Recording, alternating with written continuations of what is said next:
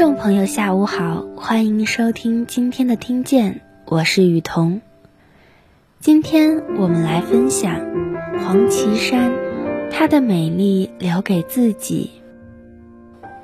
前一段时间，五十五岁的黄绮珊因颠覆式的变化，再次在网络上引起关注。其实，早在时光音乐会中，她一袭白色长裙。与以往的形象相差甚大。那几句“失望过后，拥抱更多希望”，夜的尽头叫做阳光，是她这些年经历的真实写照。在今年春晚，黄绮珊参与演唱的是《妈妈是女儿》，真挚动人，令很多人共情落泪。黄绮珊的声音有很强的爆发力，有黄昏的落寞，又有无法释怀的呢喃，让人无处可藏。黄绮珊原名叫黄晓霞，出道这么多年，她有了很多不同的名字，可是她心里知道，自己就叫小霞。小霞是母亲给她起的名字，也是最初的她。过往所经历的痛苦，如今她终于可以释然讲出。那是在漫长而无序的人生中，主动与被动而凝结成的性格使然。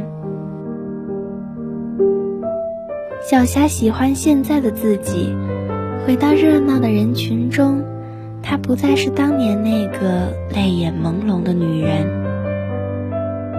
很多人认识黄绮珊。是在一三年的春天，她参加了《我是歌手》第一季，回到大众视野。黄绮珊异于旁人的声乐功底与天赋，给观众留下了深刻的印象。一首《等待》让大家记住了她的高音，人送铁肺巨嗓，黄绮珊一夜爆红。走红这年，他已经四十五岁。彼时的黄绮珊已经沉寂多年，她被很多圈内专业音乐人称为亚洲最完美的声音。有一场，黄绮珊一身黑衣翻唱《简爱》，她泪流满面，直到情绪完全失控，整个人蹲在被聚光灯笼罩的舞台上。对他陌生的观众感到不明所以，也有人被他的感性与泪水打动，更多的人开始探寻这首歌对黄绮珊而言意味着什么。伴随着突如其来的走红与泪水，黄绮珊过往的故事开始逐渐被人知晓。黄绮珊是重庆人。他不算幸运，出生在重庆一个非常普通的家庭。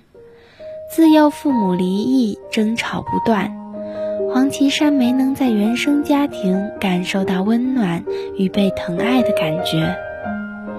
她在十几岁的年纪就开始到处打工。不过，有些困苦的少女时期，爱唱歌这件事，成为黄绮珊最大的慰藉。她从小就跟随外公住在渝中区上清寺一个大杂院里，学习唱样板戏。八十年代，邓丽君风靡内地，身心皆被捆束已久的人们，第一次感受到了那种来自心弦的悸动。黄绮珊也不例外，她受邓丽君的影响，开始从唱样板戏转为唱流行歌曲。也开始学习舞蹈。一九八六年，十八岁的黄绮珊考入重庆华华舞蹈团。一次偶然的机会，她给舞队队长唱了一首歌，惊艳了在场的很多人。队长马上就把他调到了歌唱队。黄绮珊从此有了歌手的身份。有一次。在重庆本地音乐人组织的一场聚会上，本来有些局促的黄绮珊，被在场的一位长者逼着唱了一首歌，惊艳四座。之后跟随前辈们走穴演唱。年轻时的黄绮珊歌声斐然，可是受困于长相平平。后来没有办法，黄绮珊就先在幕布后面唱几句，让听众们误认为她是个美女。等待气氛调动起来后，她再缓缓地移步到舞台。在各大酒吧驻唱时间一长，黄绮珊开始有了自信。她虽样貌平平，可是有了唱功的加持。也收获了一群歌迷。在二十岁这年，黄绮珊与歌厅认识的一位男子恋爱了，很快走入婚姻，最后的结果便是闪婚闪离。她还没来得及伤心，就要奔向人生的下一个征程。在重庆小有名气的黄绮珊，其实离成为一名职业歌手。还有很远的距离。想要寻得更为广阔天地的黄绮珊，决定离开家乡重庆，去往广州追求音乐梦想。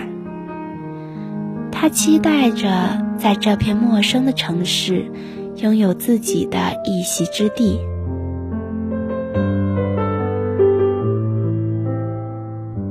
一九九一年，二十三岁的黄绮珊来到广州。被金牌制作人引荐，正式进入歌坛。黄绮珊在这里每场四十七元的出场费，远远低于她在别的城市驻唱的收入。可是她不在乎，在这里，黄绮珊有了艺名苏珊。她人气很旺，拥有一颗铁肺，在音域上超越了很多人。只要开口唱歌，就能频获掌声。在广州这片开放的土地上，黄绮珊实现了从一位走穴艺人到职业歌手的蜕变。周围的人能清晰看到黄绮珊音乐前路一片光明。但很不幸，一九九一年，二十三岁的黄绮珊。遇到了二十五岁的涂慧媛，在广州，从中国台湾来到内地的音乐制作人涂慧源，他被黄绮珊的歌声所吸引，时间一长，两人互相欣赏，萌生爱意，进而走到了一起。原生家庭爱的缺失，让黄绮珊无比迫切地渴望一段稳定的感情与婚姻。那个说着要唱死在舞台上的人，头也不回地闯入了婚姻这座围城里。不久后，涂慧源为妻子推出专辑《躲在音乐背后的人》，如同专辑的名字那般。婚后的黄绮珊躲在音乐背后，放弃了在内地不俗的音乐事业，亲手阻断了大好前程。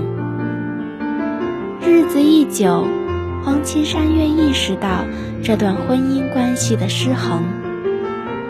眼看着涂慧源在华语乐坛混得风生水起，自己的音乐事业近乎停滞。成为了一名家庭主妇，她感到万分委屈，两人争吵不断，感情日渐消磨。人心难知，婚姻中的变心来得猝不及防，这段五年的婚姻结束的并不体面。一九九六年，正式离婚后，身心皆是伤痕的黄绮珊回到了广州。曾经的华语乐坛早已没有他的一席之地。经历了生死，黄绮珊陷入到一段人生停滞的状态，婚姻与事业接连受阻，她每天都处在崩溃的边缘。离婚几个月后，涂慧源根据自己与黄绮珊的感情经历，创作了《简爱》与《听海》两首歌。那是两人从相爱到分离的故事。黄绮珊坐在沙发上，听到了这首前夫写的歌，泪如雨下。她比任何人都明白这首歌的其中寓意，因为。他是亲历者，连续几年的时间，他都不敢再听这首《简爱》，也听不得涂慧源的名字。走过那段悲伤的婚姻，重重低谷后，黄绮珊没有放弃过唱歌。圈内人几乎都对黄绮珊的完美唱功欣赏不已。可是黄绮珊在乐坛始终火不起来，她被大众抛弃了，成为了不起眼的落寞歌者。后来他也在几个重要场合唱过歌，可是很多人对黄绮珊仍然是陌生的。渐渐的，他淡出了歌坛。零九年。四十一岁的黄绮珊去到了新加坡神学院进修神学，并学习关于音乐方面的知识。在异国他乡，黄绮珊与两个女孩合租。平日里，她自己煮饭吃，穿着舒适的运动装，每天往返于学校与公寓，日子过得平淡而充实。他似乎找到了让自己安定下来的东西。一二年末，《我是歌手》的导演洪涛联系到黄绮珊时，他还在新加坡神学院读书。那年冬天，黄绮珊回到家乡重庆，洪涛飞到了山城见他。他穿一件棉袄，戴个黑框眼镜。就是普通中年女人的样子，那是洪涛对黄绮珊的第一印象。内心有些犹豫，他表示想听黄绮珊唱一首歌。一曲终了，洪涛热泪盈眶，他不再犹豫，认准了黄绮珊作为歌手之一。一三年。